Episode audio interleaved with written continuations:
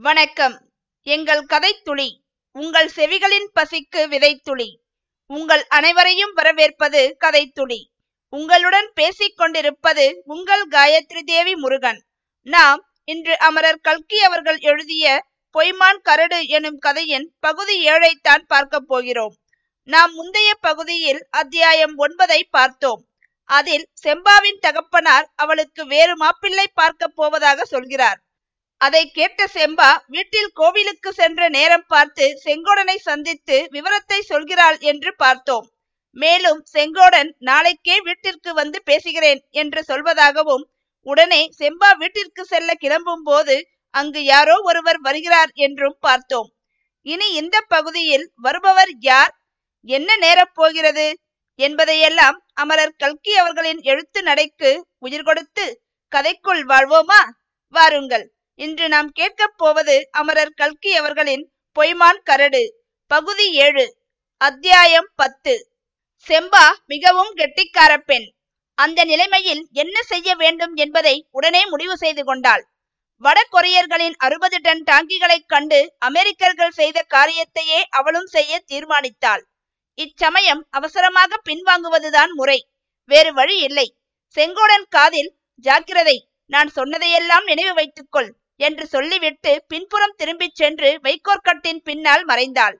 வேறு எங்கேயோ பார்த்து கொண்டிருந்த போலீஸ்காரனுடைய கவனத்தை நாயின் குறைப்புச் சத்தம் செங்கோடன் நின்ற பக்கம் திருப்பியது. சற்று தூரத்துக்கு அப்பால் ஒரு பெண் உருவத்தின் நிழல் ஒரு கணம் தெரிந்து உடனே மறைந்தது. போலீஸ்காரன் தலைப்பாகையை கையில் எடுத்து தலையை சொரிந்து கொண்டான்.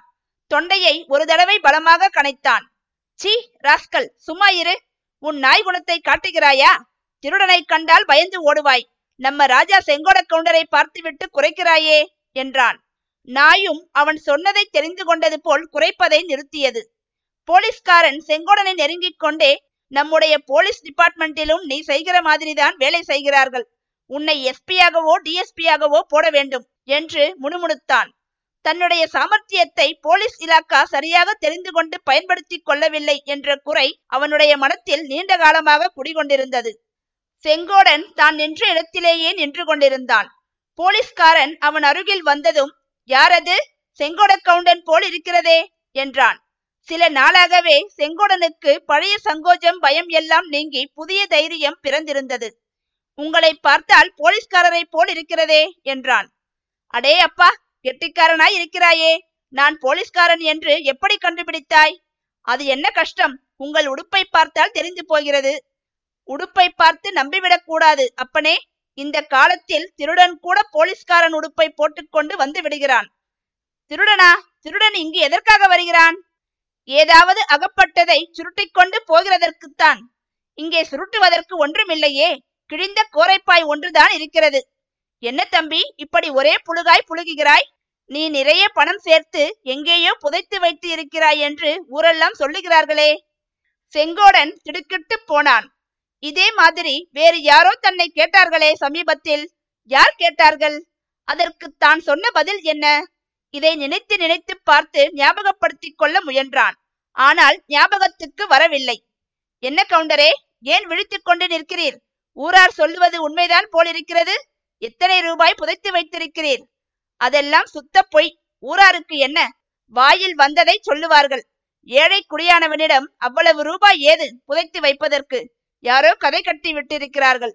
இப்படி செங்கோடன் சொல்லிக் கொண்டு இருக்கும் போதே அவனுடைய மனத்துக்குள் இந்த போலீஸ்காரருடன் வந்திருக்கும் நாயை போல் ஒரு நல்ல ஜாதி நாய் வளர்க்க வேண்டும் என்ற எண்ணம் உதயமாயிற்று.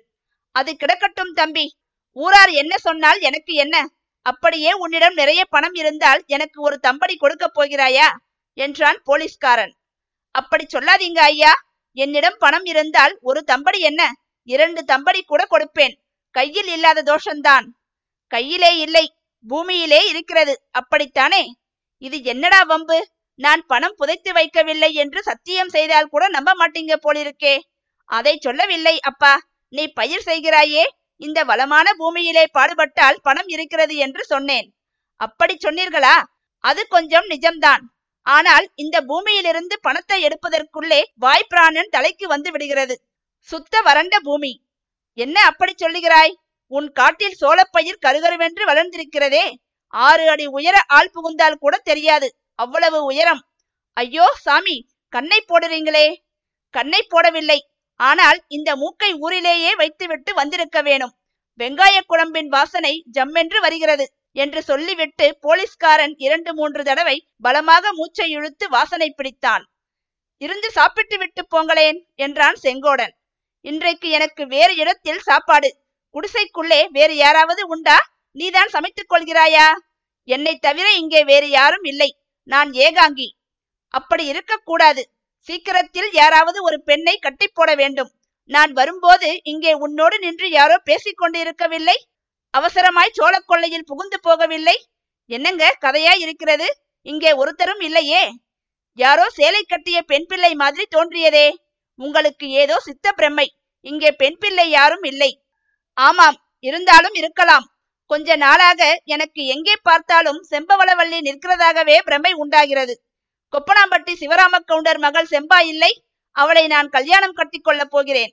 அப்புறம் பார் முன்னூத்தி எழுபத்தி நான்காம் நம்பர் கான்ஸ்டபிள் கால் மேல் கால் போட்டுக்கொண்டு உட்கார்ந்து அதிகாரம் பண்ணி சாப்பிட மாட்டாரா? அந்த போலீஸ்காரனை அங்கேயே கழுத்தை முறித்து கொன்று போட்டு விடலாமா என்று செங்கோடனுக்கு ஆத்திரம் வந்தது. செம்பாவின் மனசை அவன் நன்றாய் அறிந்து கொண்டிருந்தபடியால் பொறுமையை கடைபிடித்தான். அதெல்லாம் இருக்கட்டும் போலீஸ் ஐயா எதற்காக இவ்வளவு தூரம் மெனக்கெட்டு இங்கே வந்தீங்க?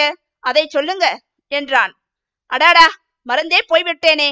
உன்னோடு பேசுகிற சுவாரஸ்யத்திலே வந்த காரியம் மறந்து விட்டது என்று சொல்லிவிட்டு சட்டை பையிலிருந்து எடுத்த தபாலை கொடுத்தான் போலீஸ்காரன். இது ஏது தபால்? எனக்கு யார் தபால் போட்டு இருப்பார்கள்? அதிசயமாய் இருக்கிறதே என்றான் செங்கோடன். கூடார சினிமாவிலே உன் கன்னத்திலே அறைந்தாலே ஒரு பெண் பிள்ளை குமாரி பங்கஜா அவள் கொடுத்தாள். சாலையில் பொய்மான் கரடு சமீபமாய் நின்றாள். நான் கொப்பனாம்பட்டி போகிறேன் என்றேன். இதை ராஜா செங்கோட கவுண்டரிடம் கொடுத்து விட்டு போங்கள் என்றாள். பாவம் ஒரு பெண் பிள்ளை கெஞ்சி கேட்டுக் கொள்ளும் போது மாட்டேன் என்று எப்படி சொல்கிறது? சரி என்று வாங்கி கொண்டு வந்தேன். நான் போகட்டுமா? கொஞ்சம் இருங்க இந்த கடுதாசை வாசித்து காட்டி விட்டு போங்க. என்ன தம்பி உனக்கு படிக்க தெரியாதா? தெரியாமல் என்ன? மூன்றாம் வகுப்பு வரை படித்திருக்கிறேன். அச்சு எழுத்து படிக்க தெரியும். கூட்டு எழுத்தாயிருந்தால் படிக்கிறது சிரமம். ஒருவேளை அந்த அம்மா இங்கிலீஷிலே எழுதியிருந்தாலும் எழுதியிருப்பாங்க. எனக்கு இங்கிலீஷ் தெரியாது.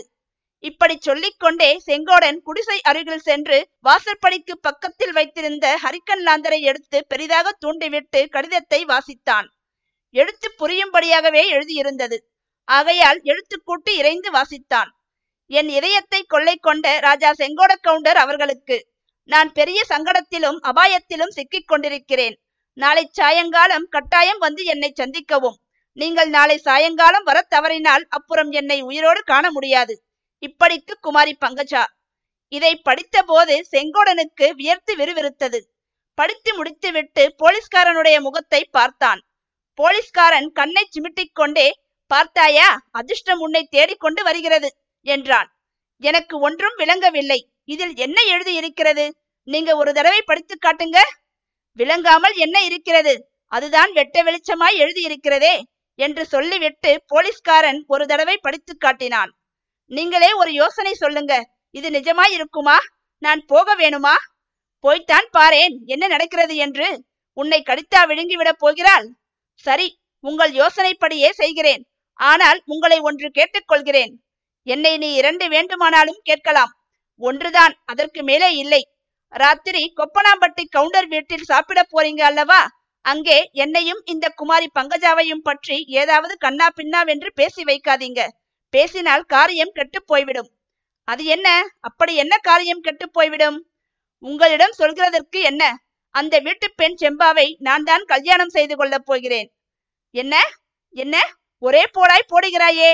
நான் போட்டாலே ஒரே போடாய்த்தான் போடுகிறது. இரண்டு மூன்று போடுகிறதில்லை. செம்பாவுக்கும் எனக்கும் குறுக்கே யார் வந்தாலும் அவன் தசகண்ட ராவணனாயிருந்தாலும் சரி ஒன்று அவன் சாக வேணும் அல்லது என் உயிர் போக வேணும். நான் சொல்ல வேண்டியதையெல்லாம் சொல்லிவிட்டேன். அப்புறம் உங்கள் இஷ்டம். என் இஷ்டமும் இல்லை உன் இஷ்டமும் இல்லை. அந்த பெண் இஷ்டப்பட்டு யாரை? அதை பற்றி சந்தேகம் வேண்டாம். செம்பாவுக்கு என்னை கட்டிக்கொள்ளத்தான் இஷ்டம். நீங்களே கேட்டுக்கொள்ளலாம் கவுண்டரே இதை முன்னமே சொல்லித் தொலைக்கிறது தானே சொல்லி இருந்தால் நான் அந்த பெண் பேச்சையே எடுத்திருக்க மாட்டேனே. செம்பாவின் தகப்பனார் சொன்னார் மகளுக்கு இந்த வருஷம் அவசியம் கல்யாணம் செய்துவிட வேண்டும் என்று. உனக்கு அவளை கட்டிக்கொள்ள இஷ்டமில்லை என்றும் தெரிவித்தார். நீயே கல்யாணம் செய்து கொள்கிறதாயிருந்தால் பழம் நழுவி பாலில் விழுந்தது போல் ஆயிற்று. இன்றைக்கு ராத்திரியே பெரிய கவுண்டரிடம் சொல்லிவிடுகிறேன். போலீஸ்கார ஐயா நீங்க ஒன்றும் சொல்லாமல் சும்மா இருந்தால் அதுவே பெரிய உபகாரமாய் இருக்கும் நாளை காலையில் நானே எல்லாம் சொல்லிக் கொள்வேன் என்றான் செங்கோடன். போலீஸ்காரன் போன பிறகு குடிசைக்குள்ளே போய் லாந்தரை நன்றாய் தூண்டிவிட்டு சுற்றும் முற்றும் பார்த்தான். ஓர் அடுப்பில் குழம்பு கொதித்து அடங்கி இருந்தது இன்னும் ஓர் அடுப்பில் பழைய சாம்பல் குவிந்திருந்தது. அந்த அடுப்பை உற்று பார்த்துவிட்டு எப்படிப்பட்ட சித்திரகுப்தனாயிருந்தாலும் கண்டுபிடிக்க முடியாது நாம் பயப்படுவது அனாவசியம் என்று தனக்குள்ளே சொல்லிக் கொண்டான் ராத்திரி பாயில் படுத்த பிறகு செங்கோடனுடைய மனத்தில் பலவிதமான எண்ணங்கள் அலைமோதி குமுறின. அவற்றின் மத்தியில் ஏதோ ஒரு முக்கியமான விஷயம் மறந்து போய்விட்டது. அதை எப்படியாவது ஞாபகப்படுத்திக் கொள்ள வேண்டும் என்று எண்ணி பெரும் பிரயத்தனம் செய்தான். எவ்வளவோ முயன்றும் அது ஞாபகத்துக்கு வராமலே தூங்கிப் போனான். அப்படி என்ன விஷயத்தை செங்கோடன் மறந்தான்? குமாரி பங்கஜாவின் கடிதத்தால் நேரப்போவது யாது? என்பதையெல்லாம் நீங்கள் தெரிந்து கொள்ள வேண்டுமென்றால் இந்த கதையை தொடர்ந்து கேட்க வேண்டும். நாம் கூடிய விரைவில் பகுதி எட்டில் சந்திக்கலாம். அதுவரை உங்களிடமிருந்து விடை பெறுவது உங்கள் காயத்ரி தேவி முருகன். நன்றி வணக்கம்.